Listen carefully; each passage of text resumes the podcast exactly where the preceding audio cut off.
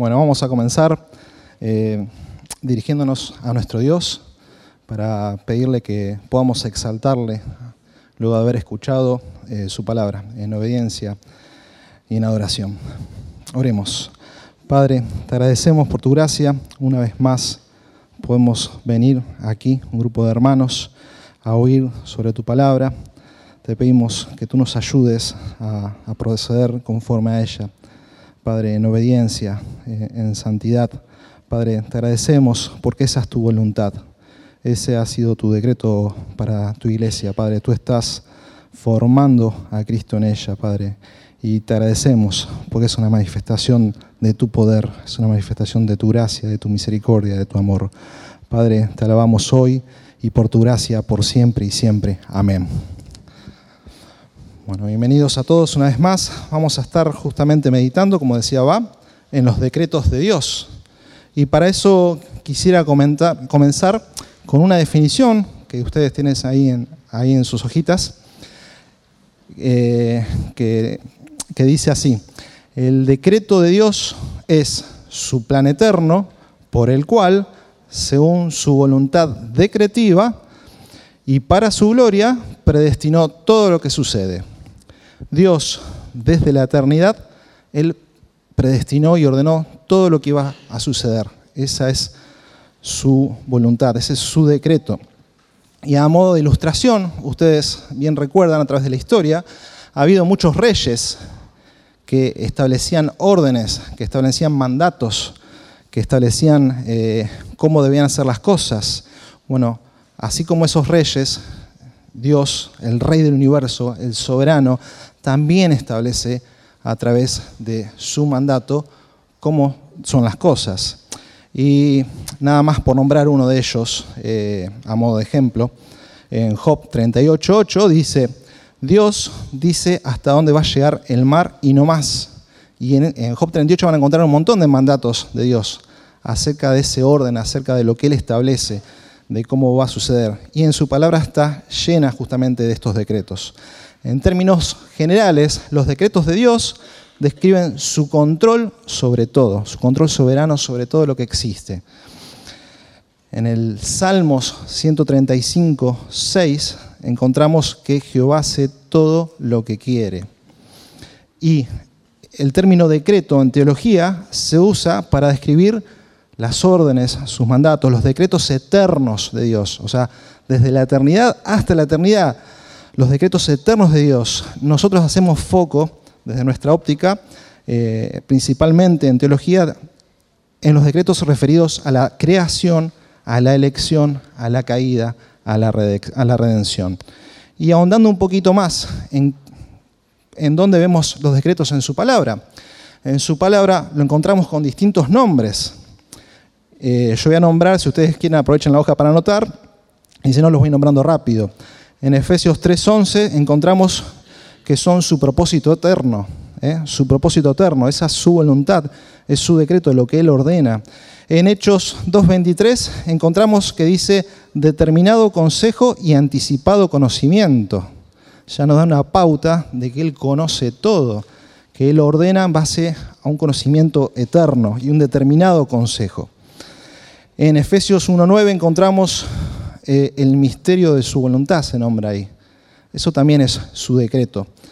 Eh, en Romanos 8.29 encontramos que Él predestinó. ¿eh? También es su decreto, también es su orden. Y también en Efesios 1.9 también habla de, de su beneplácito, el cual se había propuesto en sí mismo. Eso también habla de su voluntad, de lo que Él ordena. Eh, también encontramos la palabra propiamente dicha, decreto, en el Salmo 2.7. Y estos decretos también son tomados como consejo. En su palabra podemos encontrar también ese otro término, consejo. Que ustedes piensen, si estamos hablando de un Dios que es omnisciente, que todo lo sabe, su consejo eh, es, es perfecto, es perfectamente sabio y siendo Él superior, no habiendo nada por encima de Él, eh, es, es aún así certero. ¿Quién más sabio que Dios? ¿quién va a aconsejar a Dios? ¿Quién le va a decir cómo hacer las cosas? Su mandato, su consejo, su decreto es perfecto. También encontramos otro término más, y el último que les comparto es su voluntad. Eh, para mostrar que Dios no está sujeto a nada, que no hay nada por encima de Él, encontramos en varios versículos que Él habla de su voluntad. El proceder divino, la sabiduría está siempre asociada con la voluntad y por lo tanto se dice que los decretos de Dios son el designio de su voluntad, lo que Él decide hacer en Efesios 11.1. Entonces, habiendo visto la definición, habiendo visto los términos alusivos a, sus decretos que encontramos en la Biblia, propósito eterno, determinado consejo, su voluntad, eh, lo que Él predestinó, eh, vamos a pasar a, ver la cantidad de decretos. Eh, quiero compartirles una cita y en sus apuntes tienen dos citas marcadas en celeste. Esas son las dos citas que vamos a estar viendo. les digo para que la vayan buscando. Romanos 8:28. ¿Quién puede leerlo fuerte? Ahora tienen saber que Dios dispone todas las cosas para el bien de quienes lo aman, los que han sido llamados de acuerdo con su propósito. Claro, acá dice de acuerdo con su propósito. En Reina Valera dice conforme a su propósito, a los que son llamados. Habla en singular. Y la otra cita que, también les comparto, que no la tienen ahí, es Efesios 3.11 dice, conforme al propósito eterno de Dios que hizo en Cristo Jesús, Señor nuestro. ¿Cómo se entiende esto? Es singular. Y estamos hablando de los propósitos, de los, eh, de los decretos. Eh, ¿Cómo se entiende? Es desde, depende desde la óptica donde se mire. Desde la óptica de la sabiduría omnisciente de Dios, en un solo acto de su mente, todopoderoso, Él. Eh, él predestinó, Él decretó todo, todas las acciones, todas las cosas que iban a suceder, Él eh, decretó todo. Y desde la óptica humana, nosotros, nuestra óptica humana limitada, nuestra mente caída, solamente, y nuestra capacidad, ¿no? Solamente podemos enfocarnos de alguna cosa por vez, en forma gradual, y podemos ver su decreto relacionados a la creación, relacionados a la salvación, relacionados a, la elección, a la caída, eh, con respecto a su santidad y al juicio, a la justicia. Entonces, es desde el punto de vista, en realidad es su decreto, de nuestra visión humana y limitada, eh, vemos varios, pero en realidad es, su voluntad, es, su, su, planificación, su, su consejo. Entonces, viendo y dicho esto, les quería compartir Hechos 15, 18. Dice, conocidas son a Dios desde el siglo todas sus obras. Él es omnisciente, Él conoce todo lo que hay en el universo, todo lo creado. Son conocidas todas las obras. Entonces tenemos un Dios omnisciente que decreta desde la eternidad en su sabiduría. Y habiendo visto esta definición, eh, quisiera ahora que veamos y, tengamos nuestro corazón en observar distintos aspectos básicos de estos decretos. Los decretos de Dios son, y lo que tienen ustedes ahí en la lista, son eh, eternos. El decreto de Dios es eterno, no cambia, son inmutables, no pueden ser frustrados. No es que algo los sorprenda, que algo suceda, y él, cambie o tenga que actuar en base a eso. No, los decretos de Dios no cambian, no varían, son los mismos desde la eternidad y hacia la eternidad. Eso lo vemos en la cita que ustedes tienen ahí, que las voy a leer yo, a todas las citas esas.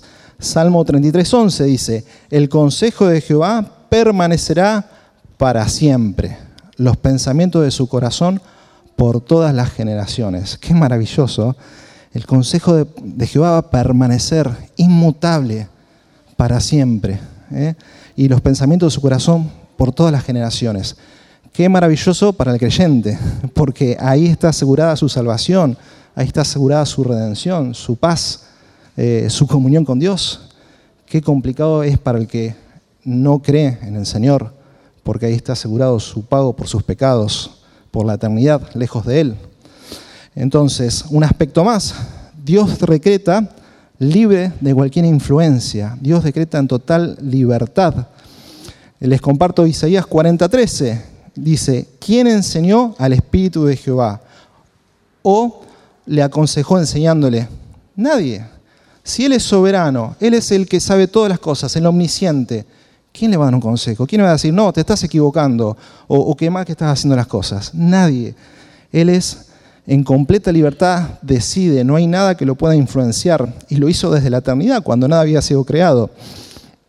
Él no tiene consejeros o personas que puedan mejorar sus ideas, sus decisiones, sus pensamientos. No hay nadie superior a Él. Si Él pudiera mejorar en sus pensamientos, quiere decir que no es perfecto, quiere decir que no lo sabe todo, quiere decir que le falta algo. No, no hay nada por encima de Él. Él ya es lo máximo.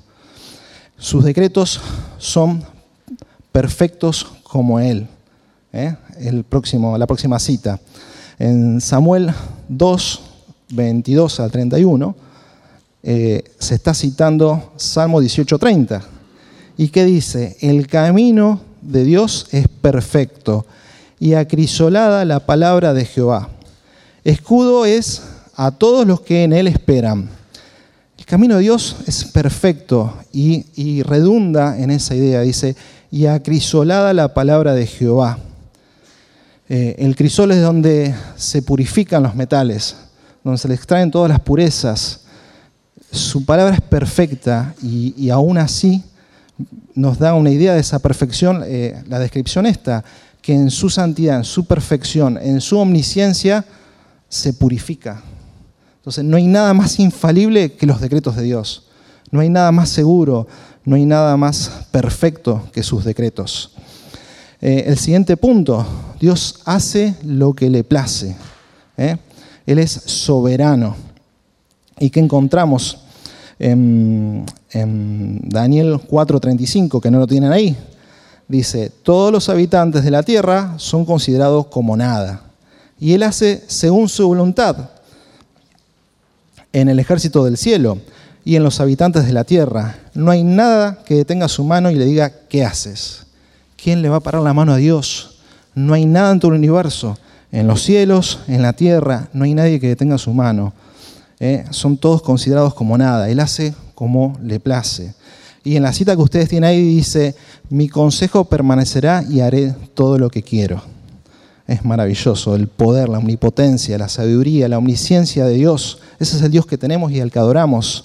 El siguiente punto dice, Dios decreta para su gloria. Ahí vemos el propósito. Él decreta para su gloria. Y tenemos una cita que todos conocemos. Romanos 11:36 dice, porque de Él y por Él y para Él son todas las cosas. A Él sea la gloria por los siglos de los siglos. Amén. Dios no haría y no va a hacer nunca nada que no sea para su gloria.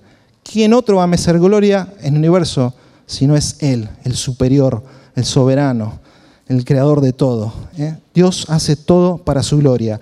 Y es lo mejor para nosotros, porque alineados a sus decretos encontramos vida, paz, bendición, salvación, redención. ¿Cuántas bendiciones encontramos? Todo ha sido decretado por Dios. Es el siguiente punto. Y, acá vamos a empezar a profundizar un poquito más. Dice, todo ha sido orquestado para Dios. Lamentaciones 3, 37, 38 dice, ¿quién será aquel que diga que sucedió algo que el Señor mandó? De la boca del Altísimo no sale lo bueno y lo malo. Todo lo que sucede, Él lo decretó. No hay nadie que pueda decir, esto pasó sin que Dios eh, lo permita o lo haga. No, nadie, nada. Todo sucede bajo su control, bajo su soberanía, bajo su poder. Eh, y entonces surgen eh, esta observación. Dice, la boca del Altísimo no sale lo bueno y lo malo. Ciertamente, todo lo que sale de Él es bueno, su justicia. Y cuando Dios imparte su justicia, puede ser malo para nosotros si estamos en contra de ella. Entonces, desde su decreto sale lo bueno y lo malo. Sale la prosperidad o la decadencia. Sale la paz es depende del lado en la justicia en la que vos te encuentres, del lado de él, alineado o en contra. Sale la paz o sale la guerra, sale la catástrofe, la enfermedad o la muerte. Dios de manera permisiva y o activa decretó que tales cosas sucedieran. Aún los actos pecaminosos de los hombres encajan perfectamente dentro de los propósitos de Dios. Hay muchos ejemplos en la Biblia, pero el ejemplo más maravilloso es la crucifixión de nuestro amado Señor Jesucristo. Nada puede detener sus planes, nada puede detener sus mandatos, nada puede detener que desde la eternidad Él ya eh, planificó nuestra salvación para gloria suya, para mostrarnos su poder, para mostrarnos quién es Él, para revelarse por su gracia y misericordia. Entonces, nosotros podemos pensar eh, acerca de esto y les quiero compartir acerca de este mayor ejemplo de la crucifixión de Jesús, el mayor ejemplo de que todo ha sido decretado por Dios y que nada puede interferir con, sus actos, aún nuestros pecados.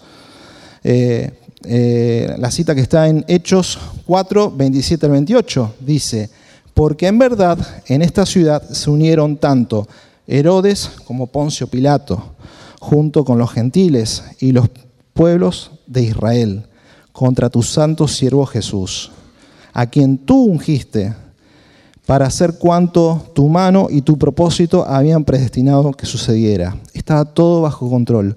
Todo lo que se unieron, se unieron bajo la mano permisiva de Dios.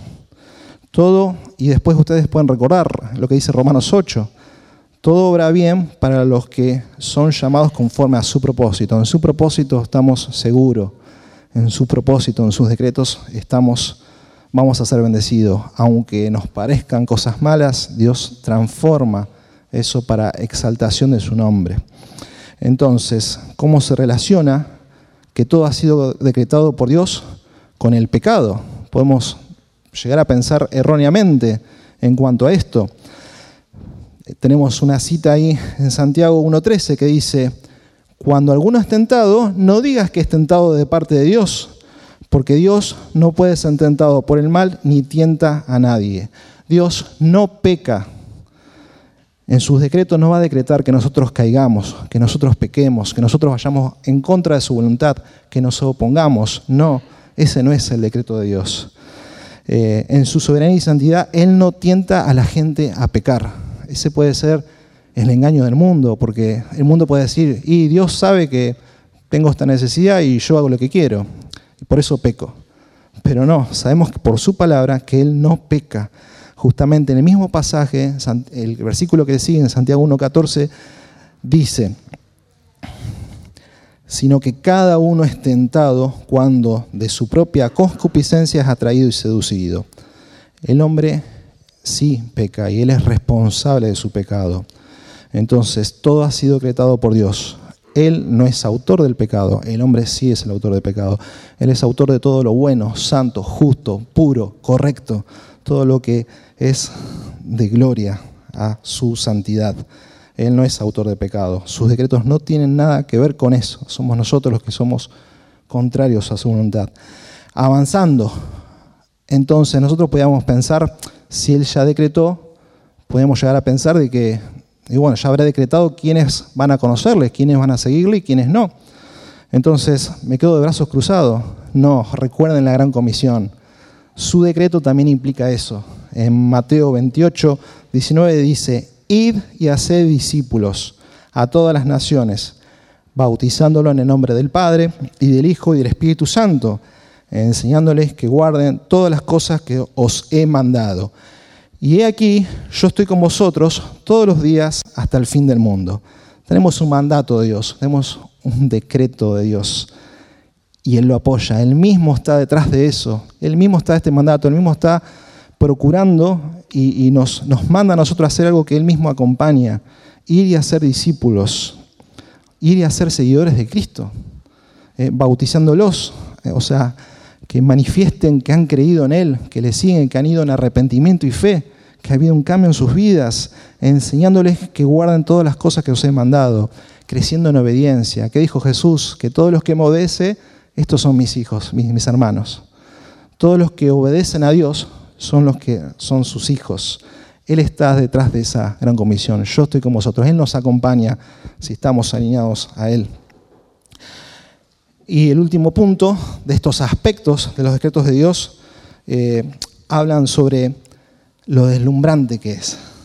nuestra mente no comprende la sabiduría de Dios. Romanos 11, 33 al 36 dice, oh profundidad de las riquezas, de la sabiduría y la ciencia de Dios, cuán insondables son tus juicios e inescrutables tus caminos, porque ¿quién entendió la mente del Señor? ¿O quién fue su consejero? ¿O quién le dio primero para que le fuese recompensado? Porque de Él y por Él y para Él son todas las cosas. A Él sea la gloria por los siglos de los siglos. Amén. Eh, nuestra mente no comprende la profundidad de las riquezas, de la sabiduría y la ciencia de Dios. Eh, no comprende y, no, no, vamos a llegar a comprender, pero sí sabemos que es maravilloso, sí sabemos que es perfecto, que es justo, que es santo todo su mandato, todo su decreto, y cómo nos bendice, cómo nos resguarda, cómo nos, nos da paz. Ahora, con la lista esta en mente, los quiero invitar a la segunda cita que ustedes tienen marcada ahí en celeste, a leer Efesios 1, 3 al 14. Y tengan en mente que es los aspectos de su decreto, que es eterno, que no cambia, que es libre, que es perfecto, que es soberano, que es para su gloria, eh, que Él es autor de todo eso, que Él es santo, que Él revela la condición del hombre, eh, que Él es salvador, aún, así esa condición, ¿no? Y que Él nos deslumbra. Quiero invitarlos a leer este pasaje de Efesios 1, 3 al 14, pero antes quiero ver que veamos a quién va dirigido. Eh, eso está en el versículo 1 que dice, a los santos y fieles en Cristo Jesús que están en Éfeso. ¿Quiénes son estas personas? Son santas. Y sabemos que si son santas y son fieles es porque están siguiendo a Jesús. Han respondido en arrepentimiento y fe. Entonces, todas las bendiciones que vamos a leer a continuación son solo para aquellos que han respondido en arrepentimiento y fe. Y comenzamos leyendo. ¿Qué dice? Bendito sea el Dios y Padre de nuestro Señor Jesucristo, que nos bendijo con toda bendición espiritual en los lugares celestiales en Cristo, según nos escogió en Él antes de la fundación del mundo, para que fuésemos santo y sin mancha delante de Él, en amor, habiéndonos predestinado para ser adoptados hijos suyos por medio de Jesucristo, según el puro afecto de su voluntad para alabanza de la gloria de su gracia, con la cual nos hizo aceptos en el amado, en quien tenemos redención, por su sangre el perdón de pecados, según las riquezas de su gracia, que hizo sobreabundar para con nosotros en toda sabiduría e inteligencia, dándonos a conocer el misterio de su voluntad, según su beneplácito, el cual se había propuesto en sí mismo, de reunir todas las cosas en Cristo, en la dispensación del cumplimiento de los tiempos, así las que están en los cielos como las que están en la tierra. En Él, asimismo, tuvimos herencia, habiendo sido predestinados conforme al propósito del que hace todas las cosas según el designio de su voluntad, a fin de que seamos para alabanza de su gloria. Nosotros, los que primeramente esperamos, en Cristo, en Él también vosotros, habiendo oído la palabra de verdad, el Evangelio de vuestra salvación, y habiendo creído en Él, fuiste sellado con el Espíritu Santo de la promesa, que es las arras de nuestra herencia hasta la redención de la posesión adquirida para alabanza de su gloria. Pensemos en la lista que tenemos. ¿Cuántas señales de los decretos de Dios encontramos aquí? Encontramos un montón partiendo desde que somos santificados en Él. Eso es parte de su plan, de que somos fieles en Cristo Jesús. Eso es también por su obrar en la iglesia, de que nos bendijo con toda bendición espiritual en el versículo 3. Eso es también parte de su decreto. Eh, en los lugares celestiales en Cristo. Nos, bendijo en Cristo, en nadie más y nadie menos que en Cristo. Nos escogió a nosotros, pecadores, merecedores de su ira, de su justicia, eh, merecedores de, la eternidad en el infierno, nos escogió. Cuando antes de que fuésemos formados, Él ya nos amó, dice, para que fuésemos santos y sin mancha delante de Él. Nos escogió para transformarnos, para ser santificados, para ser sin mancha delante de Él, Él que es tres veces santo. ¿Quién puede operar así en una persona caída en pecado y, y transformarlo en algo santo si no es el poder de Cristo Jesús en la cruz? Si no es el poder, ahí vemos la manifestación de su poder dice en amor, y ahí vemos realmente su amor, dice, habiéndonos predestinado para ser adoptados hijos suyos, no solamente nos perdona, sino que nos introduce en su familia, somos adoptados por Él. Dice, por medio de Jesucristo, según el puro afecto de su voluntad. Una vez más, manifiesto que es, ese es su plan, esa es su voluntad. Y tiene un objetivo, encontramos el segundo para, el primero lo tenemos en el versículo 4, el segundo, y los otros van a ser así, para alabanza de la gloria de su gracia. Es manifiesta su gracia, es manifiesto su misericordia. ¿Eh? ahí vemos que es el objetivo de su decreto es para alabanza de la gloria de su gracia, con la cual nos hizo aceptos. Una vez más, manifiesto el poder de Dios. Nos hace aceptos ante tres veces santo. En quien tenemos redención, otra vez más manifiesto su plan, por su sangre, vemos los detalles, según las riquezas de su gracia, y realmente vemos la potencia, la magnitud de su gracia, siendo pecadores frente a ese Dios tres veces santo. ¿Y para qué? Dice que hizo sobreabundar en nosotros en toda sabiduría e inteligencia, dándonos a conocer el misterio de su voluntad. Toda esta gracia nosotros no la observamos, no la conocemos, porque tenemos cualidades. No, estamos muertos. No, era imposible que la veamos. Estamos ciegos por el pecado. Es Él el que nos revela y es Él el que nos asombra. Es totalmente necio y es totalmente eh, torpe y, bruto y, muerto el rechazar a Cristo, el no seguirle, el no, no obedecerle.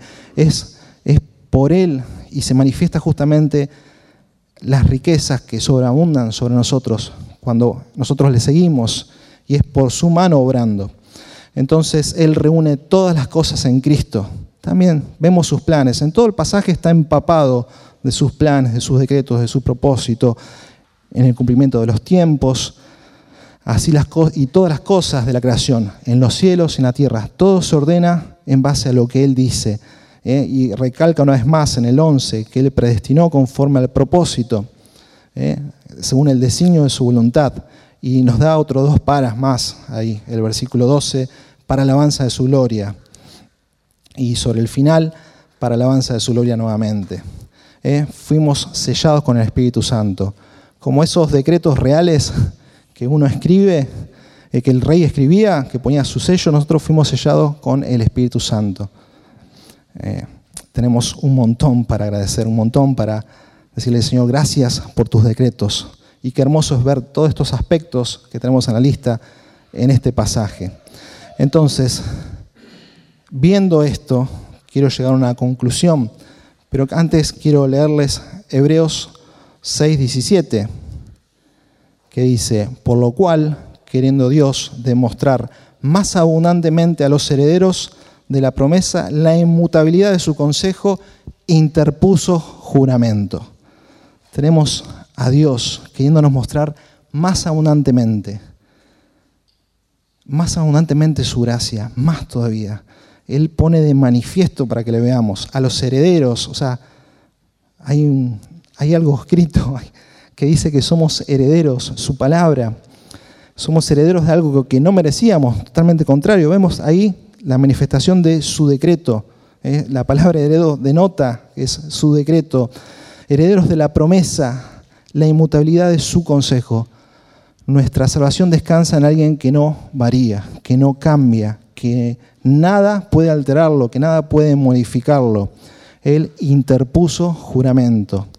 Él eligió comunicarse a través de términos que entendamos, de términos terrenales, usa términos que podemos entender como promesas, juramentos, decretos, términos reales. Eh, él en su gracia eh, busca afirmar nuestros corazones. Él tranquilamente podría haber dicho y, podría haber manifestado que gobierna soberanamente nuestras vidas, pero el propósito de poner estas palabras es que nuestro corazón, nuestra fe, nuestra confianza, nuestra paz esté afirmada de que son promesas inquebrantables y las hace Él, que son juramentos infalibles, que no varían, que son decretos reales, nada más y nada menos que sellado con su autoridad, con su poder, con su omnipotencia. Entonces, descansemos tranquilamente en los decretos de Dios. Es maravilloso poder ver Efesios 3, 1 al 14 y yo puedo descansar que todo eso es verdad, que todo eso le honra. Y descansemos en Él, confiamos en un Dios, en un Rey que tiene todo bajo control. Y a la luz de lo que hemos visto en este pasaje de Efesios 3, 1 al 14, demos gloria por su grandeza, por su fidelidad, por sus eternas promesas, por su propósito, por su decreto. Gracias a Dios por su gracia para con mi vida, puede decir cada uno que confió en Él en arrepentimiento y fe. Confió en Él en el Evangelio, confió en la cruz. Puede decir gracias a Dios para con mi vida y gracias a Él por su gloria eterna. Toda la gloria sea para Él. Gracias a Dios por sus decretos. Oremos. Padre, viendo la profundidad, la magnitud, la grandeza, la misericordia y la gracia en tu palabra, en tu consejo, es que nos humillamos. Gracias, Padre, porque podemos descansar en ti, descansar eh, en que tú obraste desde la eternidad y nos diste un Salvador que es Cristo Jesús. Gracias porque revelaste tu santidad a través de tu palabra, revelaste nuestra condición de pecadores perdidos, pero Padre, gracias porque nos llamaste al arrepentimiento y a la fe. Padre, gracias porque nos mostraste tu Hijo, nos mostraste tu obra. Y gracias, Padre, porque en Él tenemos redención, salvación, vida eterna. Padre, en tu decreto, en tu voluntad, encontramos todo. Padre, gracias por quien eres, gracias por tu poder, gracias por tu magnificencia. Padre, gracias por tu decreto. Bendito seas por siempre y siempre, por tu gracia te alabaremos. Amén.